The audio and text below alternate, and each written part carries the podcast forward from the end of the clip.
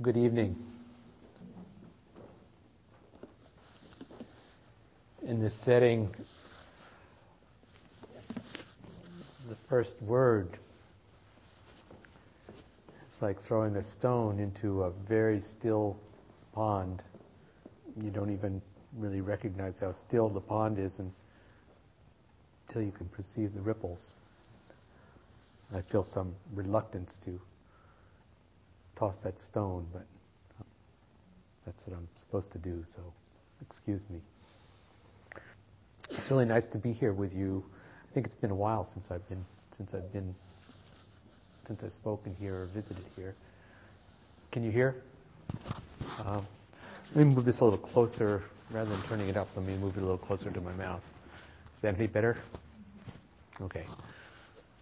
Um, I think I'm going to be back in June Gil asked me to put together uh, an evening of music and Dharma, and so we're going to do that sometime early June with uh, Betsy Rose and uh, Venerable Heng Sure and myself, which I don't know what it's going to be like. Those guys actually have Buddhist songs. All I know are old songs that embody the Dharma, but uh, maybe not so explicitly. Anyhow, uh, tonight I'd like to talk for a while and then leave, for, leave room for discussion. I'd like to talk about love. So uh, I was thinking, you know, the question is, what's love got to do with it? And by the time I finish this talk, you may really be asking that question. I'd like to start with a, a verse from uh, from Dante, from the Divine Comedy. In that abyss, I saw how love held bound into one volume all the lives whose flight is scattered through the universe around, how substance, accident, and mode unite, fused, so to speak, together in such wise that this, I tell you, is one simple light. Well, I'm not sure how simple the light is, but fused in, subs- in substance, accident, and mode. This is what this is what our lives are. Every year or so, I've been at Berkeley Zen Center for a long time now, and heard a lot of uh, talks by my teacher, uh, Sojun Weitzman, and every year you know, at the end of the talk we have question and answer, and sooner or later someone will ask, "How come you never talk about love?" Which uh, irritates him greatly. And his response, I've heard him say this several times, that's all I talk about. And I think that that is actually at the essence of the Dharma that we're practicing. Uh, in Japanese, uh, the word, there's one word or one character for heart and mind. Uh, often in this culture we split those. we think, well, the mind is here and the heart is here, and uh, we're not, we're a little vague on what the connection is. But in that one simple ideogram, is uh, the life of our practice, this heart and mind.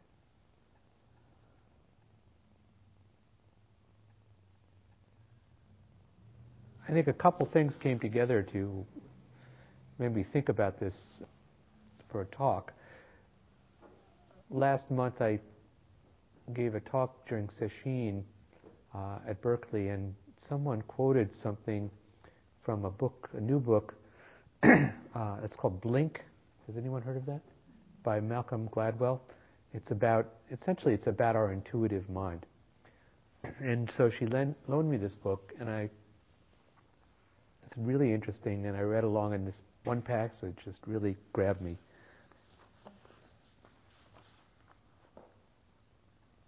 So he's talking about, in the context of talking about intuition, and opening of heart and mind as one. He gets into a discussion about improvisational theater. And it turns out, I didn't know much about improvisational theater, but he cites a book which I, I had read and forgot a number of years ago, a book called Impro by Keith Johnstone. And um, it seems there are, there are not a lot of rules in at least Keith Johnstone's method, but there's one central rule, which is the rule of agreement, the rule of acceptance. That is the basic way to create a story, create interaction, create humor.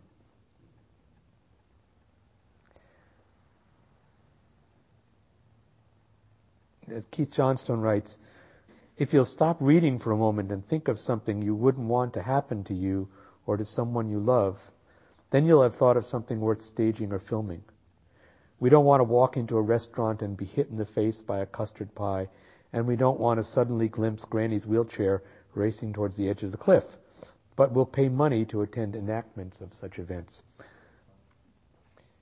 In all of our, in life, most of us are highly skilled at suppressing action. All the improvisation teacher has to do is to reverse this skill. Bad improvisers block action, often very skillfully. Good improvisers develop action. Uh, so here is an exchange uh, in an improvisation in one of Johnstone's classes. A. I'm having trouble with my leg. B. I'm afraid I'll have to amputate. A. You can't do that, doctor. B. Why not? A. Because I'm rather attached to it. B. Losing heart. Come on, man. A. I've got this growth on my arm too, doctor. The two actors involved in the scene quickly became very frustrated. They couldn't keep the scene going. Actor A had made a joke, and a rather clever one. I'm rather attached to it. But the scene itself wasn't funny. So Johnstone stopped them and pointed out the problem. Actor A had violated the rule of agreement. His partner had made a suggestion, and he had turned it down. He had said, You can't do that, doctor. So the two started again, only this time with a renewed commitment to agreeing. A. Ah! B. Whatever is it? A. It's my leg, doctor. B. This looks nasty. I shall have to amputate. A. But it's the one you amputated last time, doctor. B. You mean you've got a pain in your wooden leg? A. Yes, doctor. B. You know what this means. A. Not Wormwood, doctor. B. Yes, we'll have to remove it before it spreads to the rest of you. Then uh, A's chair collapses. B. My God, it's spreading to the furniture. so, um, this is um,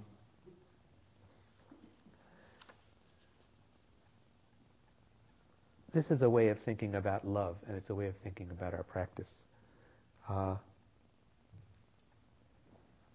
uh, Johnstone talks about blocking and blockages, and uh, the Tibetan teacher uh, Chogyam Trungpa writes, "The everyday practice is simply to develop a complete acceptance and openness to all situations and emotions, and to all people." Experiencing everything totally without mental reservations and blockages, so that one never withdraws or centralizes onto oneself, so that one never is caught by our self centered thinking. There are a number of different kinds of loves that are love that's outlined in uh, various uh, various teachings. Uh, in Greek, we have the notion of eros, which is uh, sexual love, passionate love. Uh, it's important. It's also, it just arises. It's the energy. Uh, we have passions for many things, and that energy keeps us going. Uh, it gives us gives us some oomph, gives us some drive, but it's also very it's a very sticky kind of love. Uh, first of all, it's it's sticky, but it goes away because you can't. Passion doesn't stay at that kind of intensity. You can't hold on to it; it just slips away. Uh, and also, because of its stickiness, uh, it's very easy for us to get caught on it uh, and uh, enter into our dream of self fulfillment. Uh, to enter into a place where um, that passion, that eros is so strong, it's actually about us, and we're not seeing the other person clearly. It's, a, it's tricky. It's not that that can't be done in passion, but that it's, it's quite difficult. The second kind of love is um, uh, sometimes known as philia, which is just this warm affection that we have for our friends and our family, and a feeling of, of connection that is uh, kind of special connection. That also arises naturally and is really important in our lives. Um, the third kind of love, sometimes in Greek I think it's known as agape. Uh, and this is what's also in Buddhism uh, we might call uh, maitri or metta.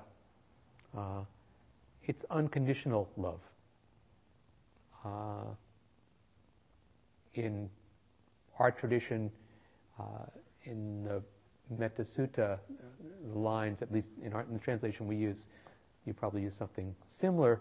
Uh, just as a mother watches over and protects her only child, so with a boundless mind should one suffuse love over the entire world. So that model for the connectedness and uh, selfless caring of a mother and a child is the model that we should use, that we, we have to cultivate to apply to everyone. Uh, it's also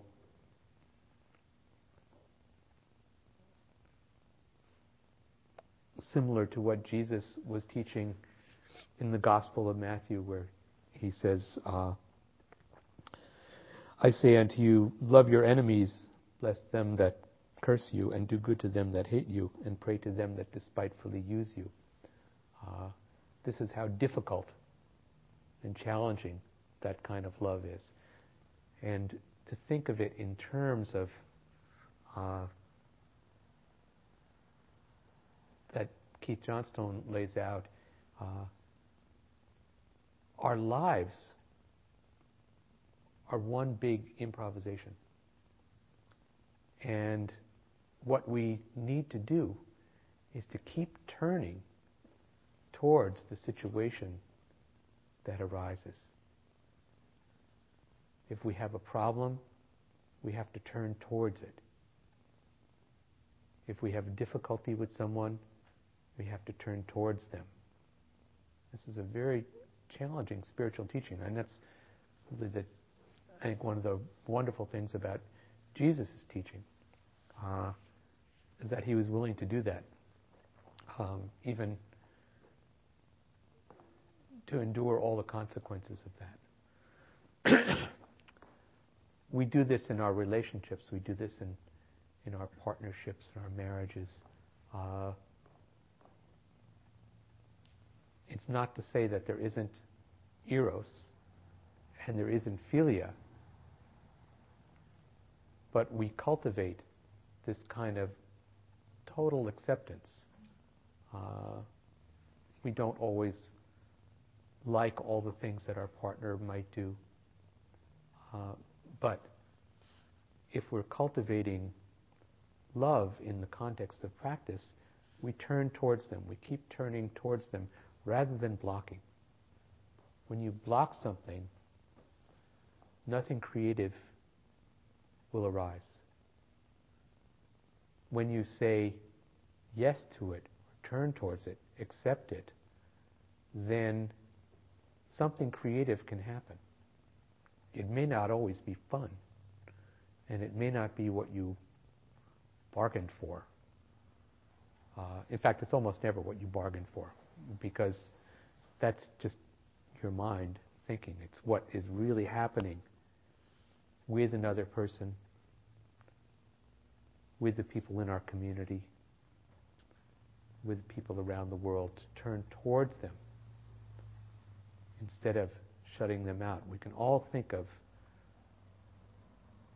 I'm sure every one of us can think of something we did today that closed the door for whatever reason, out of fear or out of uh, our own depletion, out of busyness, uh,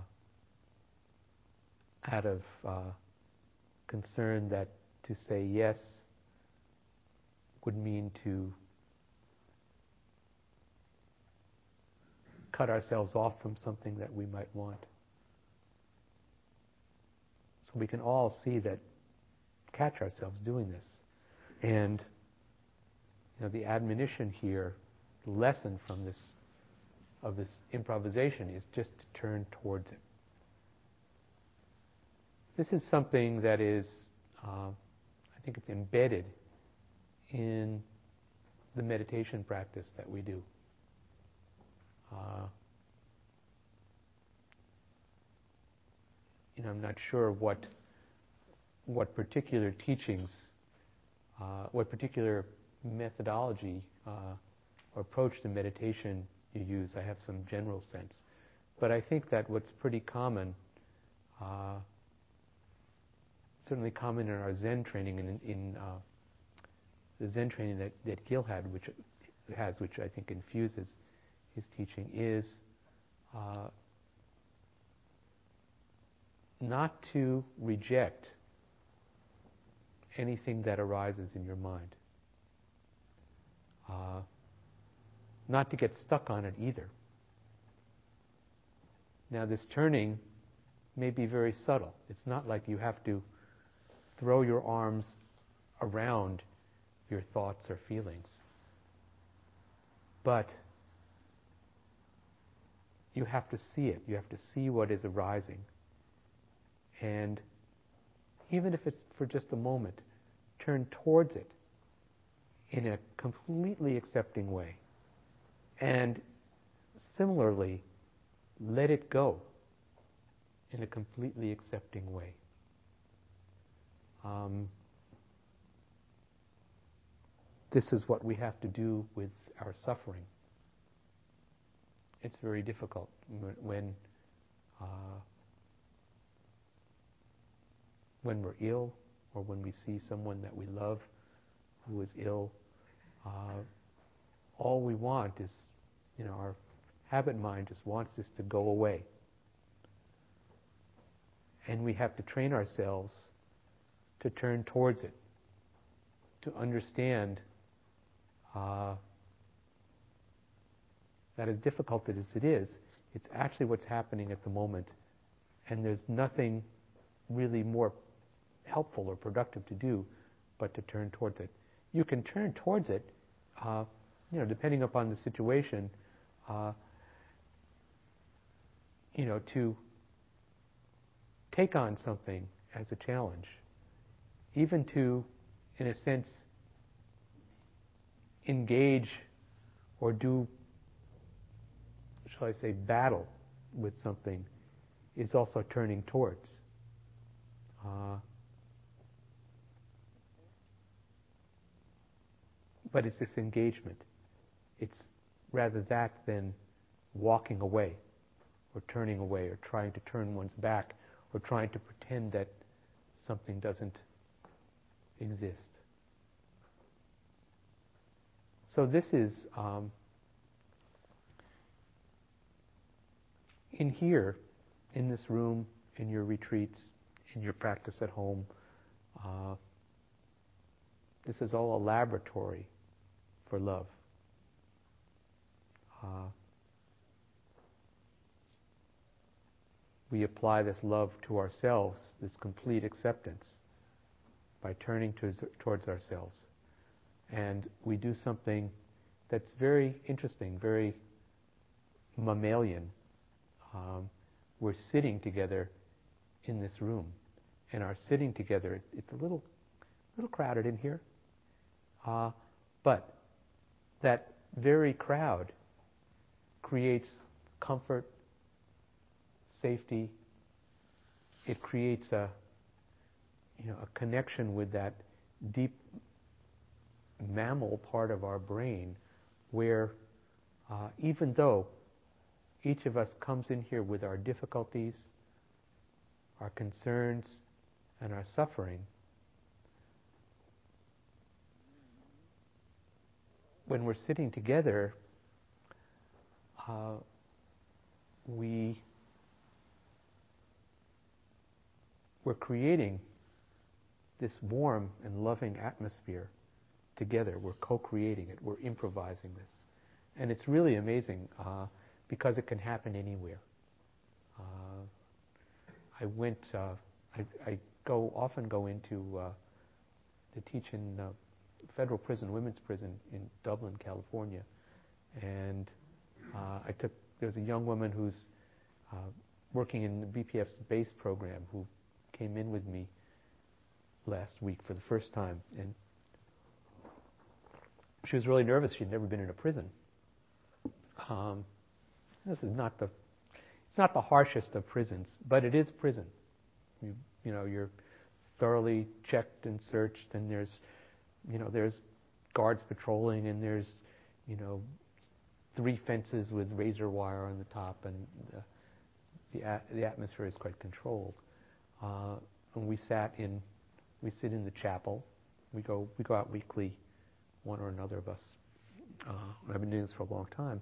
We sit in the chapel in a circle, and uh, uh, this woman, Sarah, as we were walking out, it was really, her first comment was, that was so normal. You know, uh, and I said, well, yeah, because it's just people sitting together. And we're sitting in a circle, even in this very unsafe atmosphere where uh, certain of these women might not, outside of this room, feel entirely comfortable being with or talking with each other. In the context of this room, sitting together, doing this practice, breathing together, watching our awareness mindfully together. Uh, we do some chanting. Uh, it's a zone of safety and connection. And the feeling of love and warmth is uh, really palpable. And usually, I mean, the women are very appreciative, and they flat out say that this is the only safe place that they experience all week. So that's, you know, that's an extreme situation, and yet we all crave the same connection. Um, you know, so today, uh, everybody's here. It was really raining hard when I came in. Sounds like it's ebbed a little bit.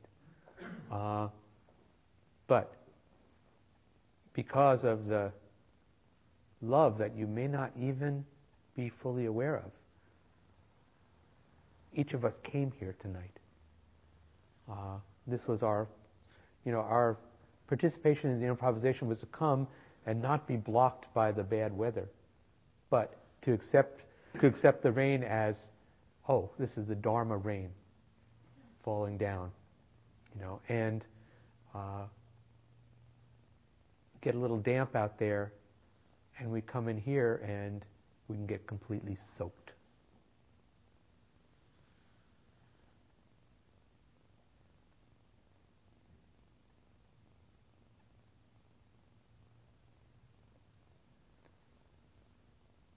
I think I'll I'll stop talking and open up for questions. I, let me close with this uh, again with this verse from uh, from Dante. In that abyss, I saw how love held bound into one volume all the lives whose flight is scattered through the universe around. How substance accident, and mode unite, fused, so to speak, together in such wise that this, I tell you, is one simple light. So, thank you. The floor is open for comments, thoughts, questions. Do you pass around a microphone or?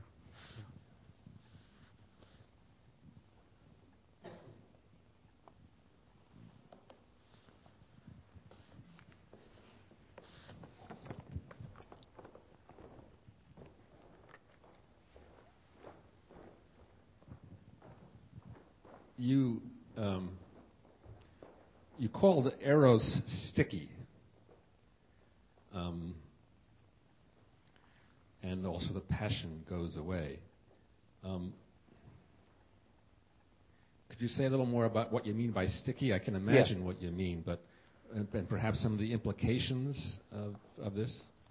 Right. Uh, what I meant by, I mean, I, I'm thinking from even from a recent experience of someone that I spoke with who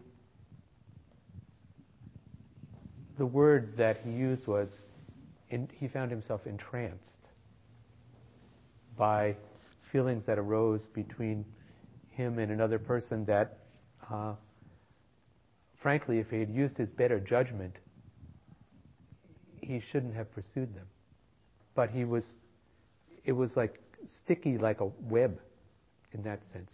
And I, am just, I'm talking about this, I'm just saying that this is an aspect. This is not, I'm not trying to be negative about it. I'm just saying one has to be really careful. So the, and what one has to be careful of is that the feeling that arises in me, say, if I think I have fallen in love with another person. Especially if I'm not heeding this, you know, the other circumstances of my life, uh, the stickiness is we get caught in this web of this dream of self fulfillment. That you want better sex, you know, better love, better whatever than what you already have.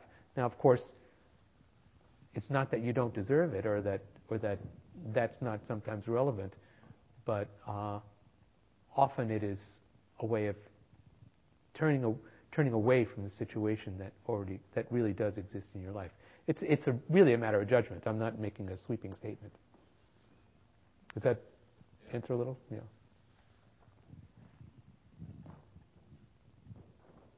Actually, we are sticky. It's not Eros is sticky. We are. We've got all these. It's like it's like we're walking around like with this incredible Velcro suit, and all these things come out and they stick to us.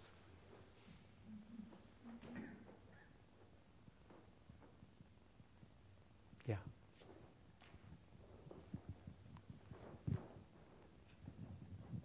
Could you say some more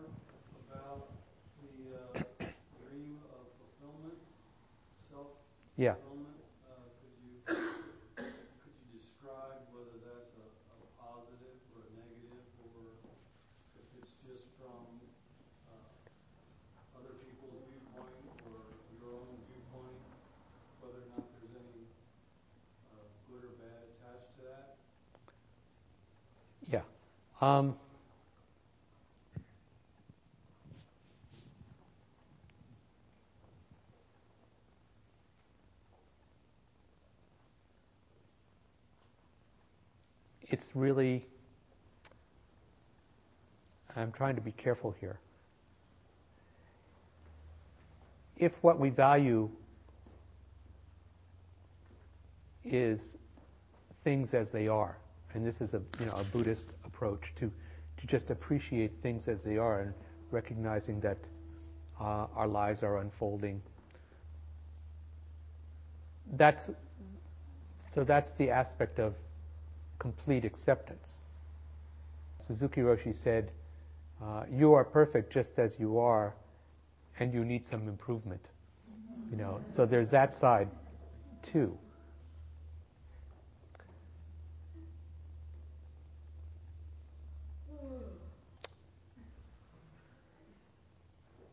The dream of fulfillment. So often, well, here's what I could say really succinctly. Most of the problems that we have are because we want things to be different than how we're perceiving them. Almost every, I mean, I, it's very hard to think of a single problem that that arises for us that where that's not the case. Now, sometimes it would be good for things to be other than as they are. And this is a side that Buddhism doesn't talk much, say, about justice.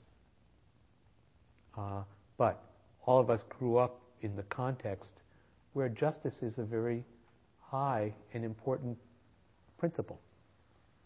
And we have to work out for ourselves just how we sit with that, just how we sit with that tension between things as they are and perhaps things as we feel they appropriately should be.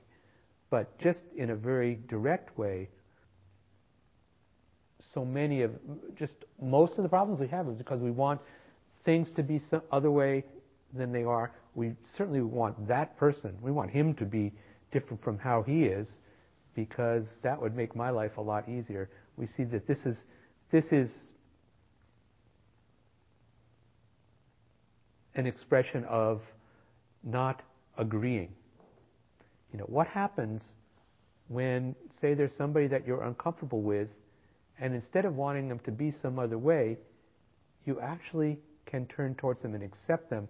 This is exactly how they are, and I'm not going to reject them. So that's that's just a, a beginning, but it's this is infinite. It's not subject to I mean I'm making a broad statement, it's not subject to a rule. And the thing is, we also, we really experience this in our meditation. All the time. You know, am I doing this right? You know, what's my concentration like? Or I'm tired, or I don't feel like being here, or my legs hurt, or whatever. And just when we're sitting for a long time, we sink into some other place, right? That's beyond wanting it to be some other way. And I'm just, once, when you can really when you have an opportunity really to touch that and taste that, uh, then you see another level of your life that uh, is too often hidden. And you also, you want that for everybody. That's the, again, the aspect of love. You wish that, that everybody could really touch themselves deeply, whether you like them or not, but that's our human wish.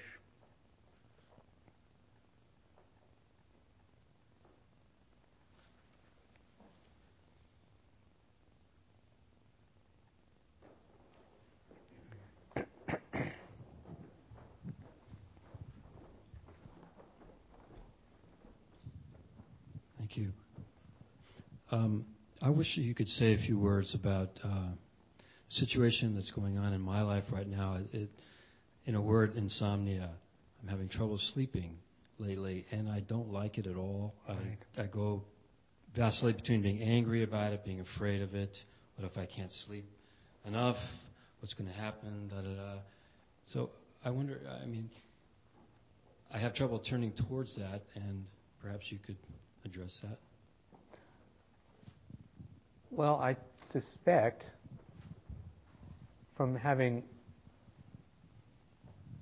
actually, I, I very rarely have that experience now because I have to get up at five in the morning and it's just I'm exhausted all the time, so so I go right to sleep. But um, you know, I've had this in the past, and what I what I f- remember, uh, and it comes up in the context of other illnesses, is that I get caught in my anxiety. I get scared. You know, it, it's like, and I spin out from this momentary experience uh, of not being able to sleep. I create a whole narrative about what it's going to be like because I can't sleep. And then that's scary. And then one might do relatively desperate things, kind of writhing around in that fear or wiggling around in that fear, whatever it is. Instead of just accepting, well, I can't sleep now. Sooner or later, I'm going to sleep. And not resisting it, if you can. I know that that's, I mean, again, this is simplistic advice or simplistic analysis because you may know, oh, I have to go to work or I have to do this or that that's, uh, that's going to call for my attention. But still, the, the suffering arises with the anxiety.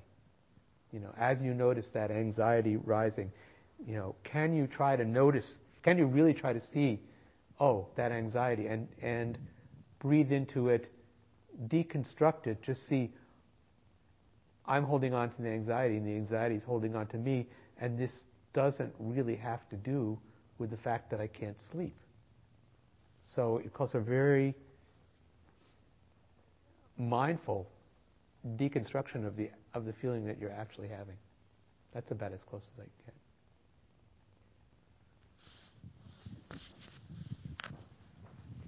Will you say more about the um, sitting with justice or injustice?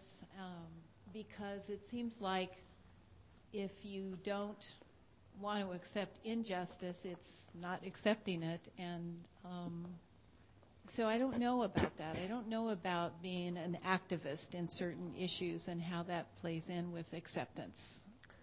Well, it's really difficult. It's a complete work in progress. You know, there's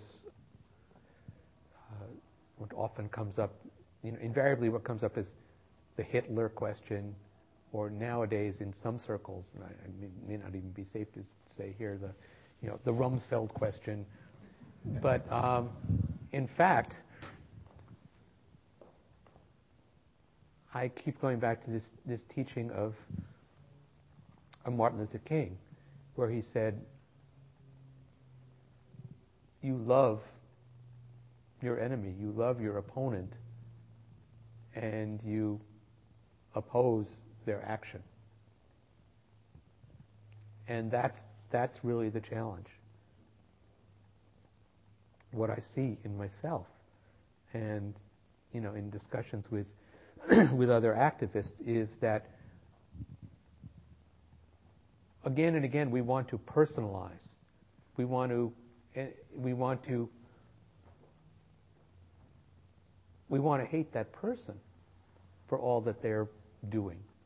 And we have a very difficult time separating a person as a human being.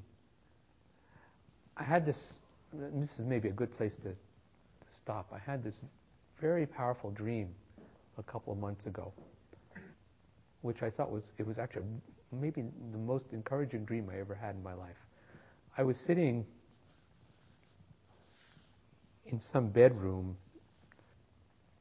face to face with a very uh, old Ronald Reagan, who was close to death. And we were looking at each other in his eyes, and I can see his eyes. They were kind of brown and sort of runny, the way sometimes an, a person who's old and ill can be. Uh, and they were sad and bewildered. And I felt in this dream a tremendous outpouring of love. At the same time, in the dream, I just thought, what's going on here? I've been in total opposition to everything that this person did in his political life that I can that I can remember. Uh, I think this came about around the time that he died, and there were various stories, particularly told by his children, that were very strong. Uh, and I just felt at that point there was a real separation between the human being that was sitting very close in front of me, who was